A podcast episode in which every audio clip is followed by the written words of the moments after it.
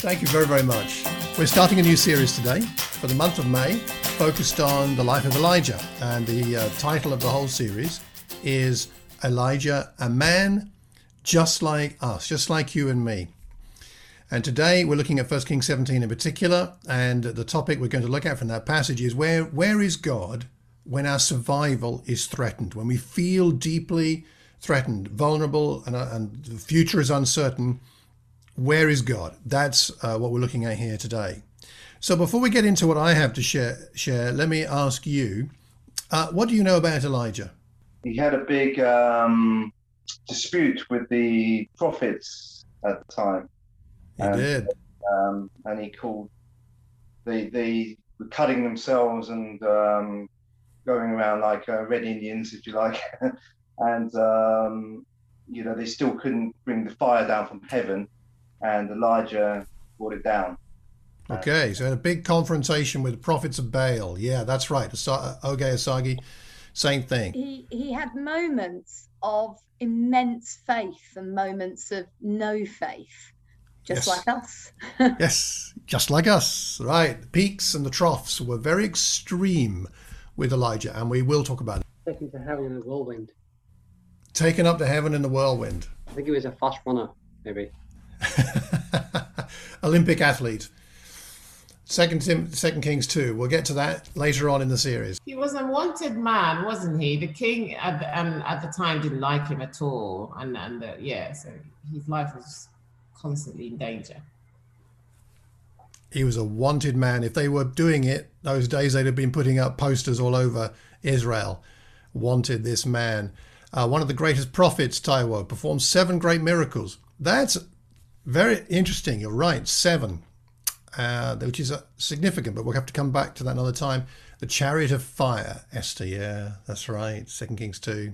He he, he appeared with um, Mo- he appeared with Moses with Jesus.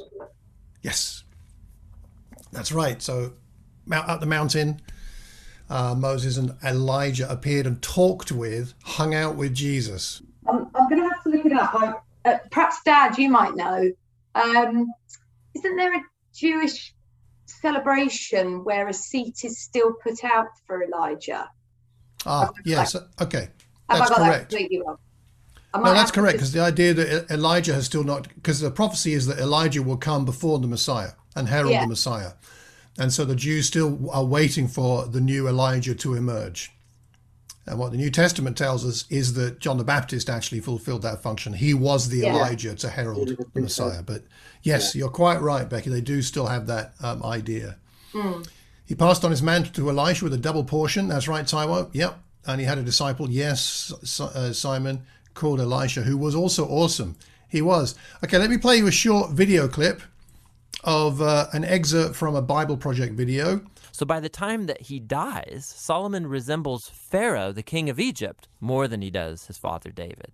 The next section of the book opens with Solomon's son, Rehoboam, acting just like his father. It's a very sad story of greed and lust for power. He tries to increase taxes for slave labor. And under the leadership of Jeroboam, the northern tribes reject this, they rebel and secede, and form their own rival kingdom. And so now in the story, you have the southern kingdom, Judah, centered in Jerusalem with kings from the line of David, and now this new northern kingdom called Israel, whose capital will be Samaria eventually. Jeroboam also goes on to build two new temples to compete with Solomon's temple in the south. He puts a golden calf in each one to represent the God of Israel. The connection to Exodus 32 and the golden calf, it's all quite explicit. From this point on, the story goes back and forth from north to south, tracing the fate of both kingdoms. Each one had about 20 successive kings, and as the author introduces each king, he evaluates their reign by a few criteria. Did they worship the God of Israel alone, or did they promote the worship of other gods? Did they deal with idolatry among the people? And did they remain faithful to the covenant like David, or do they become corrupt and unjust? And according to these criteria, the author finds no good kings in northern Israel, 0 for 20, and then in southern Judah, only 8 out of 20 get a positive rating, which connects to another huge purpose in this book, and that's to introduce the role of the prophets, key figures in Israel's history. So in the Bible, prophets were not fortune tellers. Rather, they spoke on behalf of the God of Israel, and they played the role of covenant watchdogs, which means they called out idolatry and injustice among the kings and the people. They were constantly reminding Israel of their calling to be a light to the nations, that they should obey the commands of the Torah, and so the prophets challenged Israel to repent and follow their God. In these center sections for each king, God then raises up prophets to hold them accountable. And the most prominent prophets are the northern ones, Elijah and his disciple Elisha, right here in the center of the book.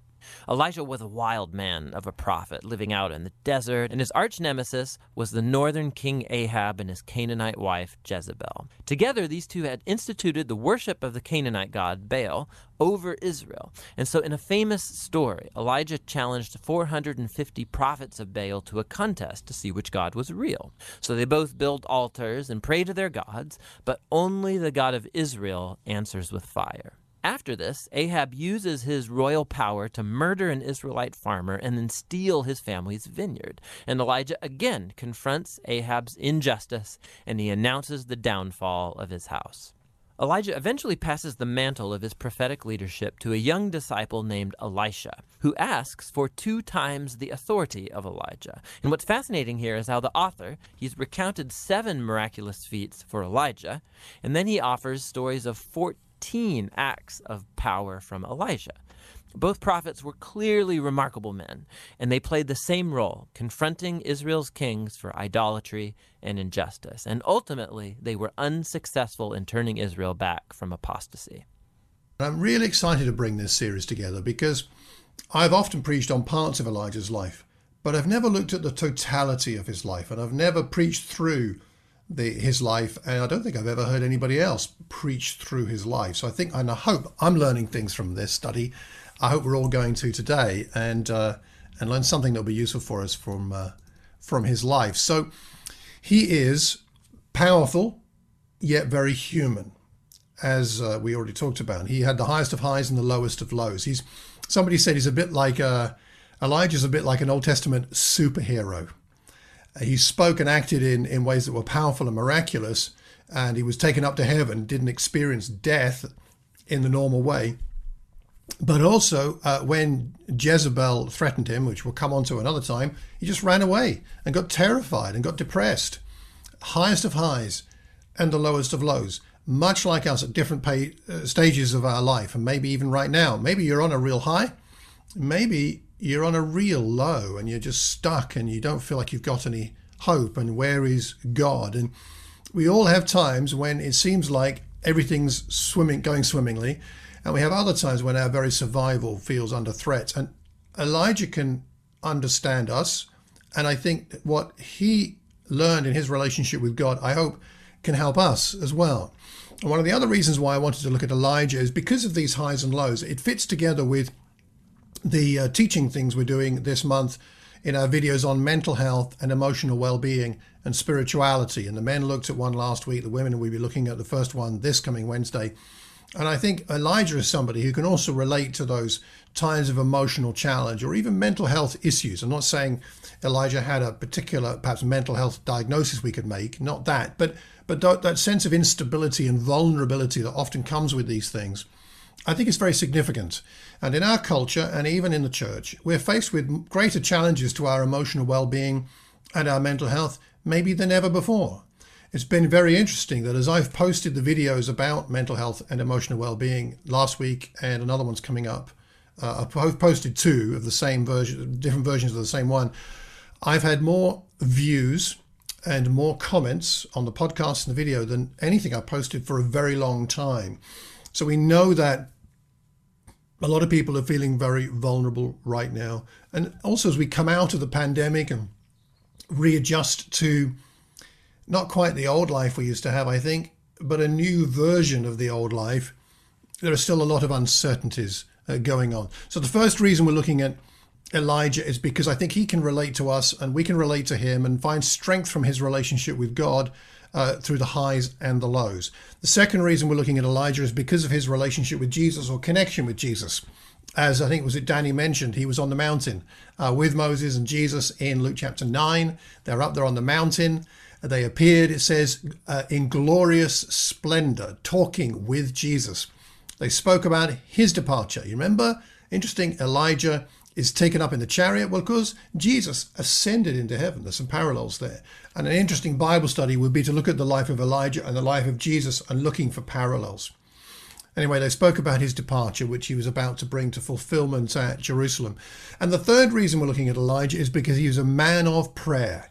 When you read through the narrative of Elijah's life, one of the emphases is his prayer life. And of course, that's one of the reasons why he's mentioned in the New Testament in James chapter 5 a passage many of us will know, which says that Elijah was a human being, even as we are, or uh, the older NIV translation, just like us. He prayed earnestly that it would not rain, and it did not rain on the land for three and a half years. Again he prayed, and the heavens gave rain, and the earth produced its crops. And that's from James chapter 5, where James is encouraging people to pray with faith, pray for the sick, pray for the needy, pray for whatever's going on. And he cites the example of Elijah. So that's another reason why we're going to be looking at Elijah, because I think, personally, and I think you probably agree with me, this is a time when prayer is so important. There are so many things we've been going through that are challenging. There's so many adjustments we're all making. Where is God in all this? Just hearing about what's going on in India with COVID and in our sister congregations over there. So many of our brothers and sisters in Christ are, are dying. And where is God in all this? We need prayer. We need more than prayer as a thing, we need God in prayer. We need to connect with God in fresh and deeper and more powerful ways, perhaps than we have recently. There's an uncertain future, so we need more prayer and connection with God. So that's why we're looking at Elijah, and I hope you're going to enjoy it as much as I've already been enjoying studying it. So that's what we have here. So the first thing we're going to see in this passage, going back to 1 Kings 17. So where are we starting here in 1 Kings 17? I think we're going to see two things today uh, that I want to bring out, and I hope they're helpful. Firstly, the first thing we see here is we see God's kindness. We see God's kindness. Now, back in the passage here in 1 Kings 17, it talks about Elijah the Tishbite. By the way, he just appears on the scene here. There's no introduction, no, you know, he was from this and that, and he, these were his parents. It's just Elijah the Tishbite from Tishbe in Galilee said to Ahab, he's like, right, it's time for a confrontation. It's like God's had enough, right? Ahab, you've been going your own way for long enough. It's time for me to send the Tishbite to have a chat with you.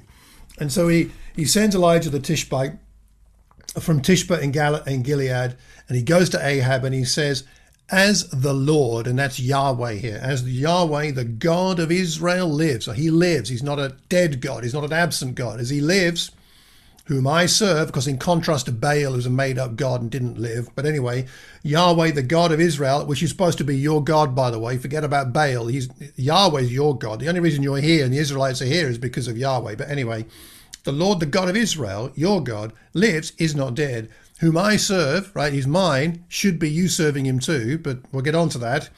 There will be, as a sign, right, neither dew nor rain in the next few years except at my word. And God's told him to go and do this and say this to Ahab and says, drought, famine, it's, that's the situation because of the drought and famine of God in this land, because you, Ahab, are not being the king you're called to be.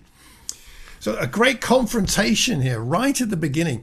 And Elijah has a, I think, has a very strong sense of identity. And this is something that's important for you and me right now. How do we, how do we process our identity as we go through struggles? Elijah's name means the Lord is my God. Eli, Yah, the Lord is my God. That's what his name means. Imagine that. That's your name. My name is my name is the Lord is my God. Hi. Nice to meet you. My name is, what's your name? My name is the Lord is my God. Might sound a bit strange to us, but it's very deliberate here. God has given him this name, I believe, and called him so that he could say to Ahab, I'm saying to you what you should be saying. You should be saying the Lord is my God. Every time he hears Elijah's name, you can imagine Ahab going a bit mad because he's it's like, ah, that name again, Elijah. The Lord is my God. The Lord is his God. Should be my God. But I don't want to let that in my head. I, he's got. I'm sure he's got some guilt. We'll see later in the story, not in in chapter 17, but later on he has some awareness of God. And it must have been a, a real pebble in his shoe every time Elijah is either, either turns up like this out of the blue, uninvited, by the way, or just um, or someone mentions uh, him to him. He reminds Ahab, and he, this reminds Elijah, in his name, reminds him that his whole existence and identity is owed to the Lord. You know, I think in some ways, perhaps as Christians, we ought to change our name when we get baptized into Christ. We should put Jesus as a middle name in there somewhere, or Christian, or something like that as a middle name. You get an extra middle name because we're not. No, I'm no longer Malcolm Cox, Malcolm Colin Cox, my middle name. I'm not only Malcolm Colin Cox. I'm Malcolm Colin Christian Cox, or I'm Malcolm Colin belongs to Jesus Cox, aren't I? See, that's this. Our name has so much means so much to us whether you like your, the name your parents gave you or not. It means so much, but we we have a new identity. And that's what Elijah definitely has, and he feels it strongly. And I think it's one of the things that gives him the confidence to go and f- fulfill his first calling from the Lord, which is to go and confront not a neighbor who's annoying us, not an old friend, but the king, King Ahab, who had the power, of course, to put uh, Elijah to death. And he goes and he has a confrontation with him because Baal, who's the god that Ahab is worshipping, he's the god supposedly of storm, fertility. He's supposed to be present in the dew and the rain. That's part of what Baal's supposed to do. And Yahweh, through Elijah, is directly challenging him and saying, You think Baal is in charge of the dew and the rain? Let me show you who's really in charge of the dew and the rain, okay? Uh, Elijah is issuing a challenge. It's like he's saying, okay, Ahab, come outside for a fight if you want one. Baal and Yahweh, we're going to see who wins this one, no problem. So Elijah has a lot of courage here. Very courageous to step out of his comfort zone, to step away from his life in in um, in Tishba, to to go to Ahab and say it's time for a fight. He doesn't know the outcome. I mean, for all he knows, he's going to go and, and confront Ahab and be killed. Some of the other prophets have been killed. He doesn't know if he's going to be protected or not. God hasn't told him you're going to be safe. And uh, in fact, also, Elijah doesn't know the consequences of the famine on him either. He's he he doesn't know he doesn't know if he's going to be okay through this famine, this drought, uh, the lack of rain in the land. God hasn't told him, go and pronounce this uh, famine in the land and go and confront Ahab. And A, I won't let him kill you. And B, I won't let you starve. God has not said that. And this is so true in our, in our Christian lives. A lot of the time, we don't know the exact outcome of living the Christian life, of living our principles, of living God's teachings and truth, of living differently from the world, of living out our morals that we believe are right from God's word. We don't know the outcome of that. God had no made no promise about ravens feeding Elijah here. He just said, Elijah, go to Ahab and I'll take care of the rest. I wonder if you're feeling especially vulnerable at the moment. I think Elijah must have been right there, standing in front of Ahab, not knowing what's coming next. And the truth is, he knew, and we know from history, an awful lot of those prophets were not protected in the same way, were they? They were not. Many of them died. Hebrews 11 talks a fair bit about that. But there's a different kind of safety from the physical safety that we so often crave, and that's the safety and security of being in God's love, knowing He loves us. That's the ultimate security, it's the ultimate safety. In Hebrews 13, verses 5 and 6, keep your lives free from the love of money and be content with what you have, because God has said, Never will I leave you Never will I forsake you. So we say with confidence, The Lord is my helper. I will not be afraid. What can mere mortals do to me? That last phrase, what can mere mortals do to me? That one sentence must have inspired not only people like Elijah, people in the New Testament, but people who followed Jesus uh, subsequent years and even now. People who are persecuted, People who are martyred, people are killed for their faith. What can mere mortals do to me? That's that's got to be our motto, isn't it? It's got to be a motto for a Christian. What can mere mortals do to me? God's never going to leave you. God's never going to forsake you. He is your helper. So therefore, we need not be afraid. We may feel fear, but we don't have to give in to that fear. That's ultimately, I think, what we're being shown here by the example of Elijah. God then provides. So after this confrontation, uh, the word of the Lord goes uh, comes to Elijah once more in verse two, And he says, Leave here, go eastwards, and hide in the Kerith ravine east of Jordan. You'll drink from the brook. I've directed the ravens to supply you with food from there, over there. And in fact, that's what uh, he does. Where are we, by the way? Let me just give you a bit of uh, the geography of what's going on here. Uh, this is the a map of the area. So I don't know if you can see my mouse, but we got a place called Tishbit over here. Um, and uh, we think that the confrontation with Ahab was probably just on the west side of the Jordan. And then God sends him back, probably just the east side of the Jordan. We don't know the exact spot, but somewhere just east of the Jordan, uh, uh, in a ravine there. Later on, he's going to go up to Zarephath up in the north, uh, which we'll talk about in a minute, where he goes to stay with the widow and her son. But this is the general area we're talking about here the north of Israel, not Judah in the south, but the north of uh, in Israel. Uh, Ahab was king over this area, and Elisha came from here, roughly, and operated in this general area. Now, so uh, what are we talking about in terms of ravens? Uh, here's a picture of a raven that uh, I took a few years ago. Penny and I had a holiday in uh, on an island somewhere in uh, near the Canary Islands, and this these things are enormous. And Penny's Penny's going to come in and, and tell us a little bit about ravens. Um, here, I also took this video. What are you saying?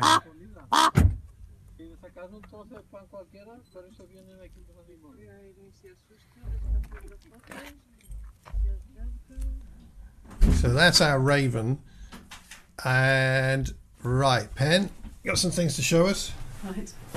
Um, Amateur Productions presents. Right. How many people here think they might have seen a raven? Yeah, they're not common. What are the birds that we normally see that might look like ravens that we see in our gardens or Doors. supermarket? Jackdaws, crows. Crows. Crows. I'm getting it in my ear here. Crows. A murder of crows. A murder of crows. So, it- ravens are the biggest of the crow family that we have in this country, and um, and the carrion crow is the common bird that we might see, and they're all black. And I'm, I'm going to give you an idea of how big a carrion crow is. Right here we go. Right, so Show it closer to the camera. so th- this is a carrion crow, and this is this is life size. So this it, it kind of looks quite big. If I compare it to Malcolm, right? No, big. It's about forty-five centimeters from the front of the beak to its tail, which is how birds are measured. Okay, that's a really common bird, and it, but it does look rather similar to the raven. But get this, right? This is the raven. Right. So this is this 64 centimeters from the tip of his bill to the tail. And and if we put this next to Malcolm, Malcolm, you pretend to be Elijah. But that's a big bird to be waking up to, bringing your breakfast. It's scary. Um, but I, I just think this is so cool because um, there is a bit of mythology around most animals and plants in the Bible, and we know that the raven was seen as a symbol of God's providence. So it technically it's a bird that likes carrion. It's a scavenger. Um, but it will take eggs. It will take baby birds. But it and there are lots in this country, but they tend to be more in remoter areas, the mountainous areas. Um, but it it it also featured in uh, for any of you Game of Thrones um, fans. It, it was the raven that took the messengers between the different countries in that. Um, they can learn to speak, although I don't know that they really understand. But they can not as good as parrots, but they can speak, and they um, and they're very intelligent. And, and one of the ways that they they feed is that they um, they they store food. So some birds they know how to you know when they find a good supply they'll store a bit for later. And uh, with the na- the raven is the first bird named in the Bible. Um, of course, Noah sent a raven out from the ark to see if there was any dry land, and then the next appearance is here where the raven is sent to take care of the prophet Elijah. So I know this is a raven, and our chances of seeing them around here are pretty slim. Maybe next time you see the crow, you can be reminded of God's goodness. There we go. Thanks, darling. Right, going back to my computer. She's good, isn't she? Yeah. Yeah. Excellent. Thanks, love. The raven. So this is this is what uh, God is using to uh, to feed Elijah, and uh, apparently they they they store food like Penny said, so they, they hide it in cracks. So they go and get that. They you know here. They just imagine Penny waking up to that as Penny said, and uh, here's your breakfast. it's a Raven delivery uh, breakfast for you, and I think it's a lovely, beautiful illustration of the extraordinary way in which sometimes God provides what we need without, not in the way that we might have expected, and how God gives us just what we need. You know, he was getting some meat and he had a brook to drink from. Uh, bread and meat they were bringing him. Uh, it's not it's not gourmet uh, cuisine here. It may not be what he normally ate for breakfast uh, or what he normally drank, but it is enough for what he needs. And I think if we reflect on it, one of the things that helps us to stay grateful as a Christian is to reflect on what God has provided and supplied already. You may be feeling the lack of some things, a lack of money, a lack of energy, a lack of good health, a lack of whatever it is right now, but what has God supplied? And I, I was just thinking about this even just this morning when I was out um, having a prayer, just how I feel like this congregation, the Watford Church, for me is my, um, it's my, what is it, the place, my, my Kerith Ravine. I think it is, you know? I think it's it's my it's my Kerith Ravine that is the Watford Church, a place where God has provided, a place where God has supplied. God has supplied friends. He supplied me with wisdom from so many of you.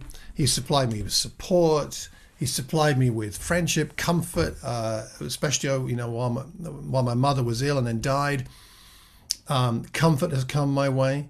Uh, material blessings from some of you that have been so kind to help out with things. Um, to me, so so you are the ravens in my life. Maybe that's one of the ways to look at it. I think you know we we are the the God's ravens in each other's lives, aren't we?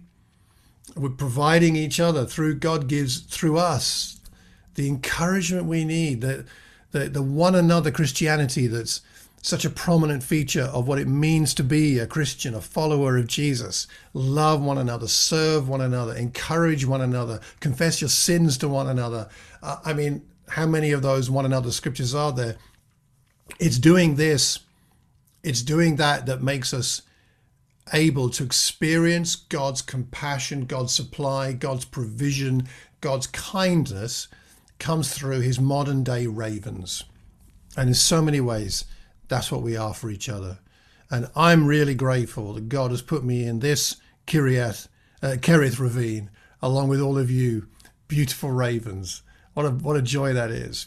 So we see, first of all, here God's kindness. Let's never lose sight of how kind God is, even in the middle of a challenge like Elijah is facing right here. Secondly, Secondly, the second part of the chapter, and most of it, is from verse 7, which is the story about the widow and her son. And secondly, here, after seeing God's kindness highlighted, I think we're seeing God's power highlighted. And so, where does um, God send Elijah? Sends him to Zarephath. That is enemy territory. This is not Israel anymore. This is outside Israel, up in the north and it's the place where Queen Jezebel comes from. And you must have heard that name. And that's Ahab's wife. Ahab's intensely wicked. Jezebel is on a whole nother level, even above him. So she is not an Israelite. She's not a worshiper of Yahweh. She's a worshiper of Baal. She's trying to kill all the prophets. She's actively trying to kill all the people of God or God's leaders. So that's where that's where God sends Elijah into the heart of the depths of the darkest bowels of the beast, is where he is being sent. And who does he go and find there? A widow. It's interesting that he's sent to a widow. And there's lots we could say about this, but I'll just mention a couple of things. Elijah is sent to the poorest person in the whole of society. He is sent to the most vulnerable in that society. A widow was even more vulnerable than a slave because at least a slave had an owner who was meant to take care of them. But a widow had no one except God. And there were laws, of course, for the Israelites about looking after the widows, but this is a Gentile. This is in a, a foreign land. And so they often did not have the same kind of protection that they would have done, hopefully, in Israel. So Yahweh is demonstrating by supplying the, the what what the widow is challenged to, to do, where she's just gathering sticks. She hasn't even got any charcoal. She's just gathering random sticks. And Elijah says, I want, I want some food. And she says, Well, I haven't got anything. And he says, Well, just do it by faith. And he's calling on Yahweh, a God she doesn't know, to for her to trust him, a prophet of a of a of a foreign God from her perspective. And uh, and she knows it is Yahweh, by the way, because in verse 12 she says, As surely as the Lord your God lives, as Yahweh your God lives. So she knows it's it's Yahweh, not Baal, that she's actually being asked to trust here. God, Yahweh is demonstrating, God is demonstrating that he is able to provide for his prophet Elijah when Baal cannot provide for the people who worship him. Baal is not providing for the widow, but Yahweh is going to provide and is going to show his kindness to a vulnerable non Israelite.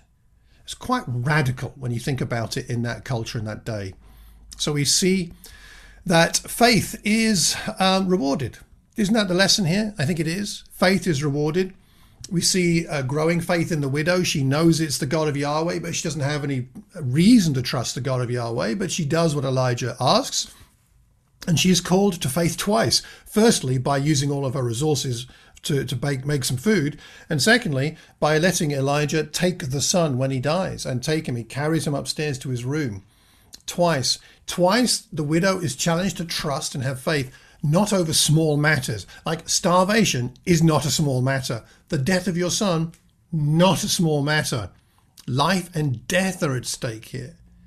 And yet she has faith. And I find this really challenging. Here is a person of Baal, a person, not an Israelite, a person who doesn't know this God, trusting God, trusting God's man, trusting the word of God coming through somebody. And I think how, how often I struggle to really trust God.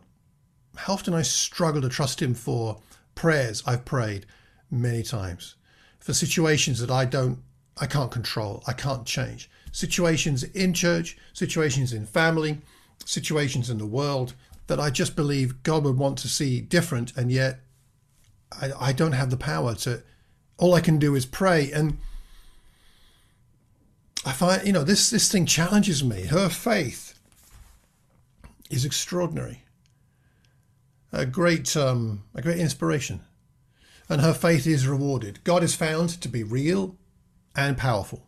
He looks after his prophet. He feeds Elijah, of course.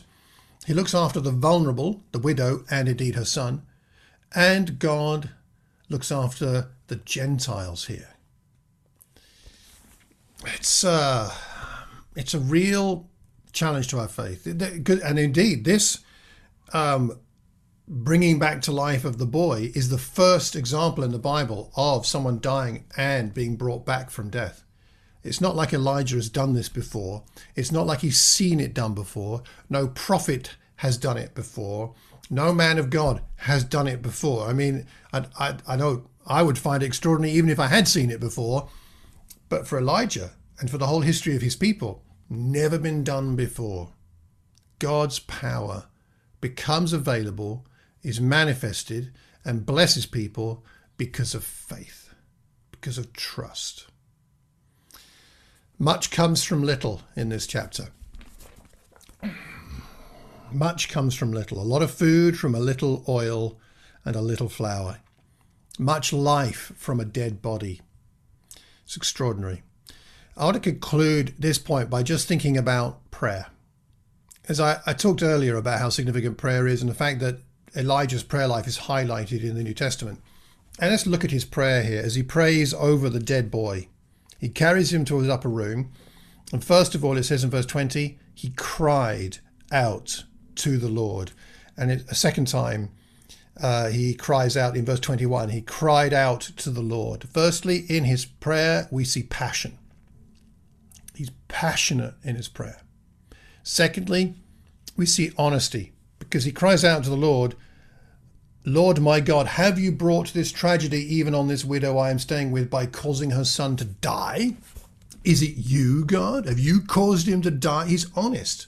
He's not like, oh, God, I'm sure you'll take care of it. I know you love everybody. You know, let's just sort this out. It's like, God, did did you do this?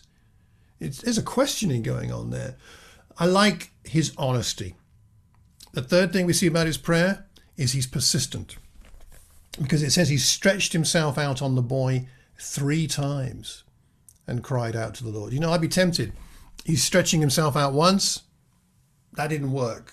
I've prayed. God is God. Now I'll do it a second time. All right, he stretches himself out a second time. We don't know exactly why he did this. There isn't really any precedent in the culture of the day. But anyway, he does it. He stretches himself out over the way second time. That's twice now. Still nothing.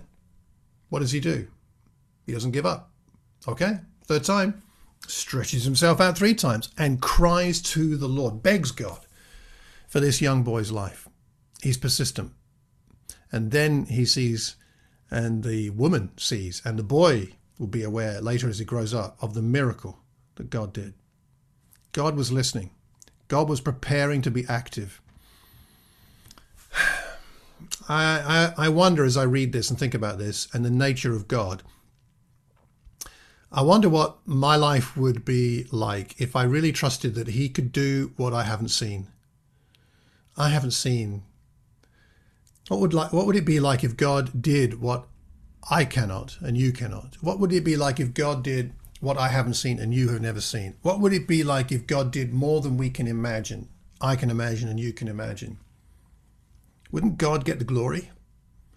The woman says at the end of this, in verse 24, now I know that you are a man of God, and that the word of the Lord from your mouth is the truth. Now I know. Now I know. Elijah, you could say, was being evangelistic here by what he did, going to the widow and doing what he did. He didn't know that was the purpose of all this when he started out, but God said, Go, go over there, and, you know, I'll be with you. And then he's fed and he performs the miracles, and God gets the glory. And a woman, a Gentile, vulnerable woman in a foreign land, now knows who God is. Reminds me of the centurion when Jesus is crucified in Matthew 27. When the centurion and those with him who were guarding Jesus saw the earthquake and all that had happened, they were terrified and exclaimed, Surely he was the Son of God. It was the sacrifice, the trusting sacrifice of Jesus, trusting his Father, that led to others being able to see and to know that he was the Son of God. So, for you and me, how do we live this? Well, you and I have got to figure that out for our own lives because your life of faith will be a little bit different from mine. But at least part of it is figuring out how can I live by faith? How can I live in obedience to God's word to me? Even if it doesn't make sense, even if I can't see a positive outcome, even if it costs me, even if it means significant sacrifice, such that then God could use that to, to show others that He's real. What would that look like in your life this week? It's very clear in this passage, and it's emphasized that following God's word leads to God being to God adequately supplying enough safety and enough support to his people, to Elijah and to the widow in this case. And it's partly at least because Elijah had a strong identity in God that he was able to take those, if you like, faith risks. Elijah. In Ephesians 2, verse 10, we're told that we are God's handiwork, created in Christ Jesus to do good works, which God prepared in advance for us to do. In 2 Peter chapter 1, verse 4, we looked at recently, you may remember, we're told that uh, through the promises we've been given, we participate in the divine nature, having escaped the corruption in the world caused by evil desires. We have a new identity. We are the royal priesthood, the holy, the children of God.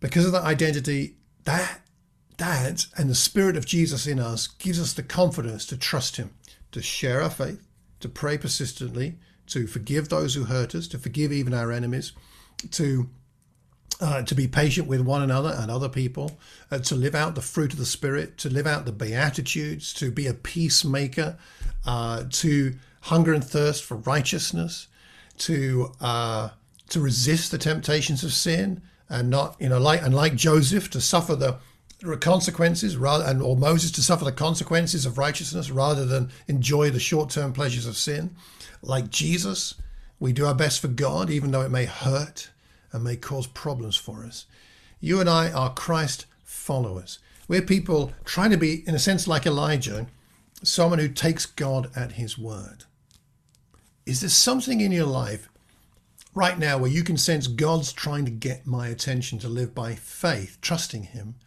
rather than go the easy way, the way that I've always gone? Here's some questions for us to think about this week. How is your sense of identity in Christ? Do you feel secure that you are a child of God, that Jesus loves you desperately, the Holy Spirit is with you, that God is your Heavenly Father, He is your Abba, and you are safe with Him? How strong is your identity in Christ? And what could you do to strengthen it if it's a bit weak? Secondly, in this passage, who do you identify with most and why? Might be worth taking some time to reflect on this. Do you identify with Ahab? Do you identify with the widow or the son? Do you identify with Elijah? Uh, do you identify with the ravens, maybe? Who do you identify with most from this passage? What is God, in what way is God speaking to you through these characters? Second thing. Thirdly, who could you be a raven to? Who could you be God's supply? Supply of encouragement, supply of comfort, supply of maybe material things. I don't know. Who could you be a raven to this week to, to show God's kindness to? That's the third thing. And fourthly, is there someone or something to confront by faith? Going back to the beginning of the chapter, Elijah went to Ahab, the king, and confronted him and said, This is not right. Is this someone to confront? A fellow Christian, a member of your family, um, a work colleague, a stranger, maybe. I mean, doing it in love, in love, not out of anger. But is there someone to confront with some truth? Or is there something to confront in terms of truth in yourself, to face up to something and say, This isn't right in my life? I need to let God's truth speak to the temptations I'm struggling with, the sin that I'm indulging in. Is there anything there to to take let let God take the fight to that sin with you and work work just work together to allow God to purify you so that you can be useful to God and be close to God in the way that God's always intended and planned and hoped and dreamed uh, that you that you indeed would be. Some things for us to to think about there uh, at the end of all this. So, uh, wrapping up. Wrapping up, I would just say this that we are so blessed and so fortunate to to have someone to follow, to have Jesus to follow, who was willing to live in, in a similar way to Elijah, someone willing to tr- take take God at His word, and and pay the ultimate price for doing for doing for us what would show us God's kindness and show us God's power. Showing us God's kindness by dying on the cross for our sins, showing us His grace, and showing us God's power because by His willing sacrifice, He then enabled, created the circumstances for God to show His power by raising Jesus from the dead to demonstrate His power over death and the conquest over sin. God's kindness and God's power are ours in Jesus, and are ours to enjoy. Ours to enjoy and to live in, and through that to show the rest of the world God's kindness and God's power. I hope these thoughts have been helpful. As we come now to take bread and wine, let's reflect on these as Lisa will now lead us in prayer